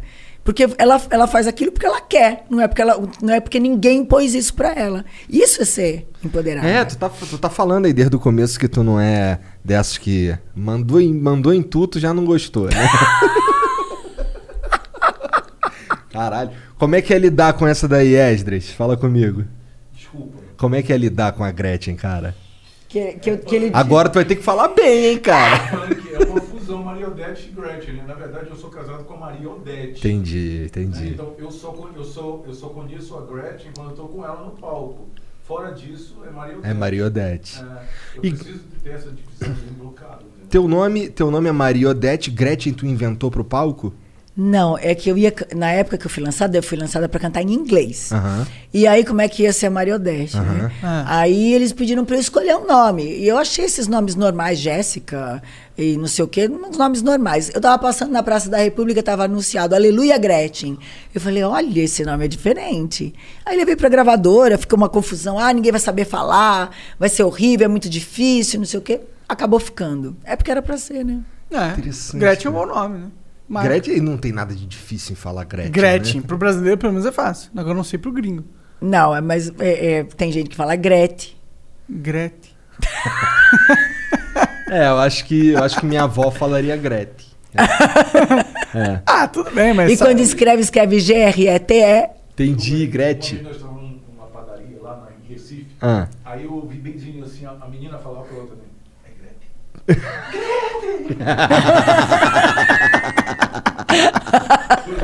É Gretchen, é. Olha, gente, é muito engraçado. É bem As- de interior, né? As tipo- coisas que a gente passa são muito engraçadas. Ai, posso mandar um beijo? Claro, por Ai, bem favor, coisa você pode fazer o que você gente. quiser, seu. Eu preciso mandar um beijo pro meu filho, que tá lá em Coimbra ouvindo, apesar de ser muito tarde lá em Portugal. Ele tá ouvindo o Serginho. Ah, eu salve Serginho. É Ele nóis, falou que cara. joga Dota. Pô, então é isso. Eu já gosto dele infinitamente. E quero mandar um beijo pro Elderzinho Barbalho, filho, que tá, também tá me ouvindo, a Maria Barbalho. Eles são filhos do governador, é, sobrinha e filho do governador de lá de, do Pará. Do Pará. E, Olha ele- lá, e eles são muito meus fãs, o Thorzinho, toda a galerinha lá do Barbalho são meus fãs. Eu, assim, sou apaixonada por eles também. E ele tá aqui, ele tá dizendo, ai, eu tô vendo você. Legal, legal. Salve aí, galera. Obrigado por acompanhar o Flow. Tamo sempre aqui. Pô, mas, tu, mas tu se, tu se envolve bastante com, com, com a galera da política ou não? Não, é, aconteceu de no final desse ano a gente passar o Réveillon em Salinas, que é uma praia que tem lá, e eu conhecer a família é, do, do governador, porque as crianças são apaixonadas por mim. E a gente estava fazendo um som lá no hotel que a gente estava, e a, a sobrinha dele, a, Ma- a Mariazinha Barbalho, é louca por mim. E daí eu tava lá e ela foi, a gente fez foto. Então, essa, essa junção, essa união de conhecer eles foi ali. Mas são garotada, né? Aquele, aquele meus fãs do Twitter. Aham, aham, entendo, entendo. É porque assim, esse lance de política é, te coloca. É aquilo que você falou, tem um alvo em você por causa do teu filho e tal. Que o- o- os Bolsonaro enchem teu saco, não enche? Teve, um- Muito. teve um lance do. Do Carlos, O né? Carlos é o que mais, é, que mais quer confusão comigo. Primeiro, porque fisicamente ele é um pouco parecido com o Tami. Parece Ah, um pouco. é. será que é por isso? Muito. Então, na época que o Tami ganhou o bebê, ele botava a foto da mulher do Tami no, no, no Twitter dele, botava foto do bebê. E assim, o tempo todo, como se ele fosse o, o pai, né? Aham. Da criança, o, o marido dela. E aí eu percebi, né? Eu até falei pra ele assim: olha, eu sei que é difícil ter um pai que não aceita a sua homossexualidade, entendeu? Não tem problema. A gente é uma família moderna. Se você quiser, meu coração tá aberto. A gente te recebe aqui na nossa família, não tem problema nenhum. Aqui você pode ser você mesmo, você pode assumir o seu lado gay, não tem problema. Entendeu? Aí ele, acho que ele ficou um pouco incomodado comigo. Mas eu não fui legal? Foi, eu não fui uma boa receptivo. mãe?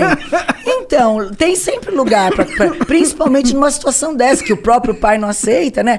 Pode vir ele e o Léo Índio, não tem problema nenhum, eu aceito os dois, a nossa casa é, tá de portas abertas. Teve encheção de saco também. Também foram, foram eles que protagonizaram a encheção de saco Quem no. que é o índio? Desculpa, eu não consegui não ficar curioso com isso. Eu também não sei, essa daí eu também não sei. tipo, Entendedores entenderão. Tá bom, tá bom. ok. É, bom, todo mundo riu ali, deve ser uma parada. Ah, eu tô. Bom, eu não vou falar o que eu tô imaginando, porque vai ficar meio óbvio, talvez. Tá. Bom, é. Porque assim, foram eles que protagonizaram também a encheção de saco do, do lance do Dia dos Pais? Principalmente. É mesmo? É. Esse- aliás, esse é um comentário assim tão boçal que eu recebo lá. Qualquer foto que eu ponho do Tami comigo e que eu escrevo meu filho, aí já sabe, né? Eu tenho que, na verdade, eu tenho que segurar, não posso abrir para os comentários, porque o mínimo que eu escuto é que é uma aberração, Nossa. que é uma que é- ele, é- ele é uma coisa bizarra. Isso é o mínimo que eu escuto, é daí para frente. Você acha que por ser um, um- Nossa, uma muito transição corajoso o Tami. de, de mulher pra homem eh, sofre mais preconceito de que. porque normalmente as- os transgêneros que a gente tá acostumado por exemplo, os que mais fazem mídia são as, os, as pessoas que nasceram homem e se descobriram mulheres e aí se transformaram. A gente vê mais esse caso acontecendo. Eu acho que talvez pro, pro Tami seja mais difícil ser o oposto. É mais difícil? Nossa, é acho que talvez coragem. ele. Não, é, igual. Vê é bem, igual? é igual. Mas olha só a situação. Ele é filho de um símbolo sexy do Brasil. Ele era a mulher que seria a sucessora do Desse símbolo sim- sexy Ah, do faz Brasil. sentido. Ele posou nu Verdade. mil vezes para as revistas masculinas na época que ele tinha 17 para 18 anos. É como a mulher mais linda do Brasil na época. Aí ele se transforma num, num homem bonito, mas que é homem. Então, esse é o peso. Não, Tal- é total. entendeu? Você tira um símbolo sexual masculino e transforma ele num homem. Exatamente. É, aí a sociedade vai lidar isso com de muitas formas, eu imagino. Exatamente. Não, eu confesso que eu comprei uma revista. Então, aí vê bem. Como, como- você lidou com isso quando, quando o Tami se descobriu homem? Olha, é, era muito novo, não homem. Se, desco- se descobriu lésbica primeiro. Primeiro Entendi. foi, a- foi um processo Claro, para ele claro, chegar claro. onde ele está hoje. Então, assim, não é fácil. É o que eu digo, inclusive, para todos os pais que estão ouvindo a gente e para todos os gays que estão ouvindo a gente, homossexuais. Não é fácil para um pai e para uma mãe simplesmente você chegar e dizer assim: olha, eu sou homossexual, e o pai ou a mãe diz assim: legal. Não é. Não é porque é uma coisa que é um processo de entendimento entre as duas partes. Como também não é fácil pro, pro pai aceitar o filho. Ne- O filho tem que saber como, como compreender aquele momento do pai, de ele, ele poder processar isso na cabeça dele, o pai e a mãe, e, a- e os pais também entenderem que aquilo é uma coisa que é importante para o filho. É um processo doloroso, não é um processo fácil, mas necessário. Porque não dá para você simplesmente fechar os olhos e dizer isso não está acontecendo. O exemplo, grande exemplo que eu tenho é a Angelina Jolie, que desde pequeno a menina chama Chiló e ela e na verdade ele é um menino. Ele é um menino, a gente vê que desde pequenininho ele é um menino. Então assim, eu acho que isso foi um grande respeito por- dela pelo filho, de entender desde pequeno que ela não era uma menina, que ela não gerou uma menina. E eu consigo entender isso agora, por quê? Porque o Tami muitas vezes veio conversar comigo. Ele dizia para mim: "Mãe, você acha que é fácil eu olhar para uma mulher e, diz- e- e- e eu dizer que eu sentia atração por uma mulher? Não é uma coisa fácil. Eu não me aceitava. Eu não me aceitava lésbica. Imagina então você se você ia me aceitar." Então, eles, eles também passam por um processo difícil de aceitação, de entender o que está acontecendo. Por que está acontecendo isso? Por que, que eu estou sentindo atração por um, por um ser humano que não era para eu sentir? Entendeu? Entendi. Deve ser real- é, realmente muito corajoso por causa da sociedade que a gente vive, que, fica que- querendo impor às outras pessoas padrões que eles gostariam que fosse verdade. É. né? Bom, É. E ainda mais entrar na política, né? Tipo, só você entrar, é, se descobrir assim já é difícil pelo processo em si. E aí, depois de ter passado por isso, entrar na política, aí você tá querendo dificuldade também, né? Eu, não, eu acho que é importante. Eu acho que ele vai ser a voz de muita gente. De repente, a nossa família, ela é uma família que está pronta para isso. Tanto eu como Verdade. ele. Por exemplo, no dia, no dia que ele posta qualquer foto com o filho dele, qualquer uma, independente do que seja, os comentários vêm, tá, e quem é o pai dessa criança? É desse jeito. O pai é ele, porque pai não é quem faz. Pai é quem cria. Com nossa, certeza. deve ser uma encheção de saco eterna mesmo. Diária, se você quer saber. É diária. Bom, o HS Underline Oshiro mandou aqui, ó. Salve, salve família. Um favorzinho pra todos no estúdio. Vocês poderiam mandar um apoio pro time leste da FGVR? FF FGV RI, sei lá que porra é essa. É pra gincana dos bichos. ah, isso aí é uma parada chatona. Eu tô recebendo vários e-mails dessa porra também. O que, que é isso? Não sei o que, que é isso, mas eu só não tô interessado. Entendi. Que pau no cu de ajudar a faculdade, mano. Não sou muito fã de faculdade. Por isso que o Jean deixou passar essa, filha Eu da sabia puta. como ia ser a resposta. Poderiam mandar um salve pra todo mundo do curso de Relações Internacionais da FGV também, por favor. Tamo aí junto e valeu, Bom, kkkk. um salve aí pra galera que estuda. É da hora estudar, né? Só não, só não, eu não curto pessoalmente muito. Ai, meu Deus. Bom, a gente sabe que a Gretchen é estudiosa, gosta de uma faculdade. Tem, vai fazer outra faculdade, Gretchen? Não, agora não. ah, Claro que não, fez uma já viu, ah, não dá. Não, né? Chega essa não, eu gosto, até faria. Até faria. O problema é que falta tempo. Eu vou fazer É, que horas? Nem é. de madrugada eu tenho tempo. Porque ainda tem o problema do fuso horário. Sim. Ainda tem o problema do fuso horário, porque é assim. Tem um filho ali, um filho aqui. Exatamente. Aí quando eles decidem que eles. Parece que tem noites que eles querem todos falar comigo. Então quando começa, tipo, meia-noite, uma hora da manhã, quando tem cinco, cinco horas de fuso com a França, quando começa meia-noite, uma hora, lá já são seis, sete. Começa. Mãe, bom dia, tudo bem? Olha, sabe, eu tava precisando. Tá, mas é uma hora da manhã. Eu Deixa já eu tava... dormir, porra. Então, assim, tem noites que eu passo a noite, dependendo dos fusos, entendeu? Falando com todos eles. E tu tá nessa pira de. Tu tá falando que agora com, com- com- fechou tudo e tal, aí tu tá no Brasil, mas você tava na França, né? Então também tem o lance de tu tá em vários lugares ao mesmo tempo. Nossa, tua vida deve ser uma doideira. Caralho. É uma Pô, vida lá na- emocionante. lá na França tu fica num. Tu fica onde? Então, eu, eu tinha um apartamento, agora eu tô ficando na casa do meu filho, que é a 200 quilômetros de Paris. Entendi. Ah, 200 quilômetros de Paris, parece meio longe de Paris. É um Não, estado é interior. muito perto. Ela não gosta hora de Paris mesmo? Dá uma hora e meia. É, bom, falando- pensando nisso, as e estradas e de a, Paris E a ser foda. pequena, né, a Júlia, ela tá no sul da França, ela tá do lado de Mônaco. Entendi. O que, que você prefere? Qual o lugar mais da hora da França? Eu gosto de lá, de onde mora a Júlia, que é é? gosto- Côte d'Azur. Côte d'Azur. Por que que lá é legal? É mais interior? Como que é o... É mais, é praia. Ah. E é mais quente. E faz sol? Ah, entendi. Muito calor, na época do verão faz, chega a quase 40 graus. Ah, que foda. É muito legal, é muito lindo. Então Eu- é o que mais lembra o Brasil. É, e eu morei lá cinco anos. Na- Entendi. Nessa parte Nessa parte. Quanto tempo você morou na França, assim? Sete anos. Que foda, hein? É. O que, que você é legal? A experiência de ser uma francesa, vamos dizer Eu assim? amo a França, amo a cultura francesa, eu gosto das comidas francesas e, gosto e o povo francês é um povo muito gentil. É, Ah, é? Eles são muito fechados, né? Você não consegue fazer uma amizade muito rápido. Mas como eu estudei lá, que eu fazia cursos de francês, A1, A2, B1, B2, para poder pegar mesmo a língua, eu começava, eu fa- fazia cursos com franceses mesmo. Então a gente acaba conhecendo mais as famílias francesas, a cultura francesa. É muito legal. Eu adoro a França. Eu moraria lá tranquilamente. Eu, isso mudou. Tu, tu diria que essa experiência aí mudou. O que, que tu trabalhava fazendo o que na França lá?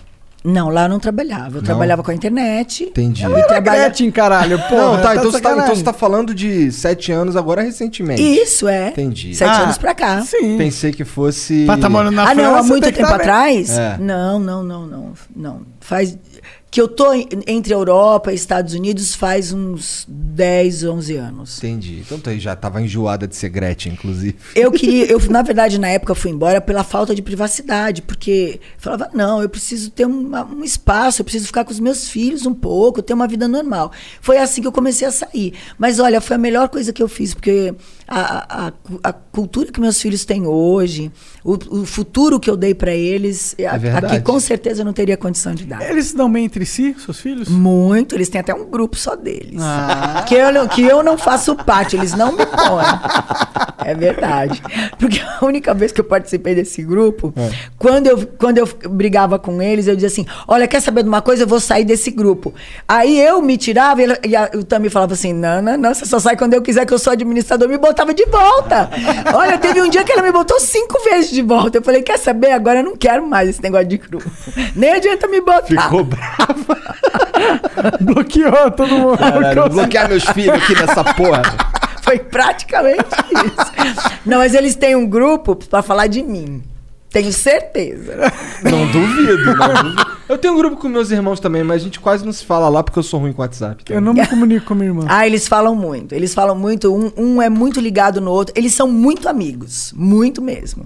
Quando acontece alguma coisa com um, já todos se reúnem. Maneiro. É bem legal. Ah, isso é bom. É bom Apesar um de estar todo mundo longe, eles ainda trocam muita ideia. Isso é interessante. Não, e eles se encontram, tipo, uma vez por ano, se encontram todos num lugar só. O ano retrasados se encontraram todos em Mônaco.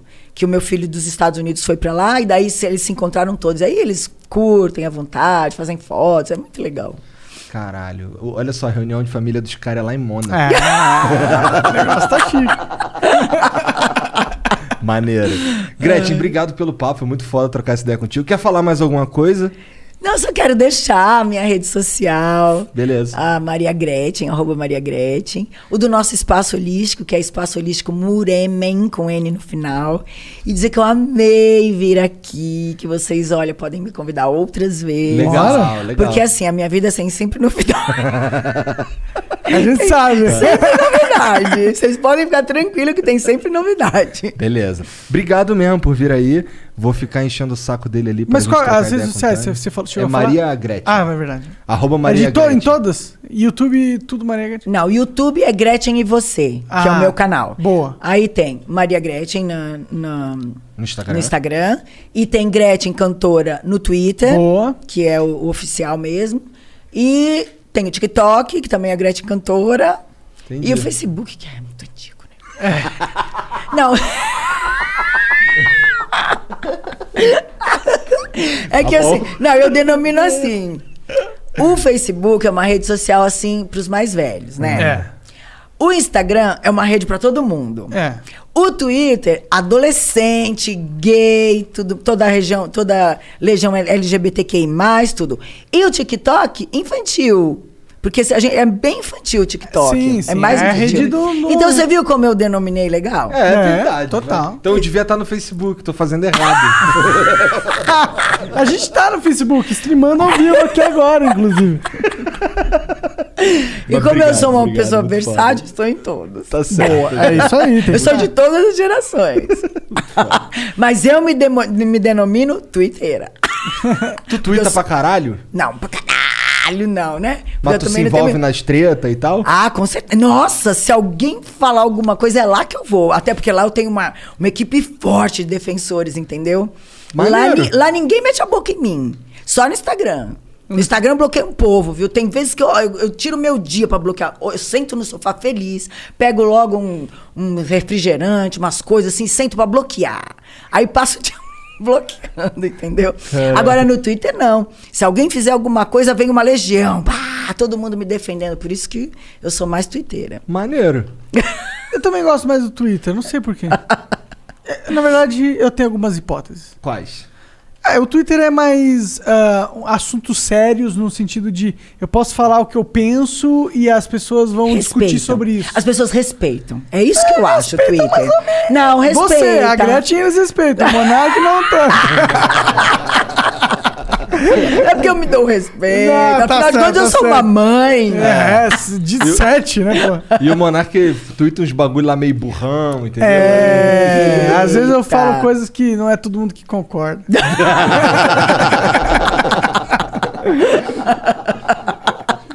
Mas obrigado pelo papo. Você viu que deu até certo, ó. É, Ah, não sim, tá tão sim, ruim sim, assim, sim, ó, sim, viu? Você viu a minha presença, a minha energia.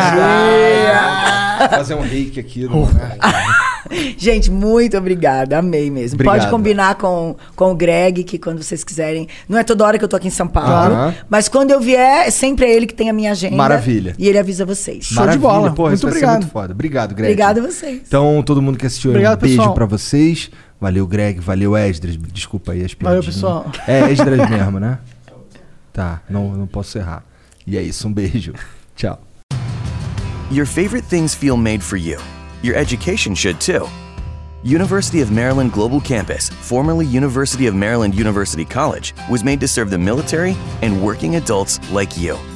Today, we continue that tradition by offering frequent start dates so you can get started with convenient online learning that fits your schedule, by recognizing your accomplishments with credits you can earn for what you know, by providing no cost online resources replacing most textbooks because a college education can fit your budget too, and with no SAT or GRE required for most programs.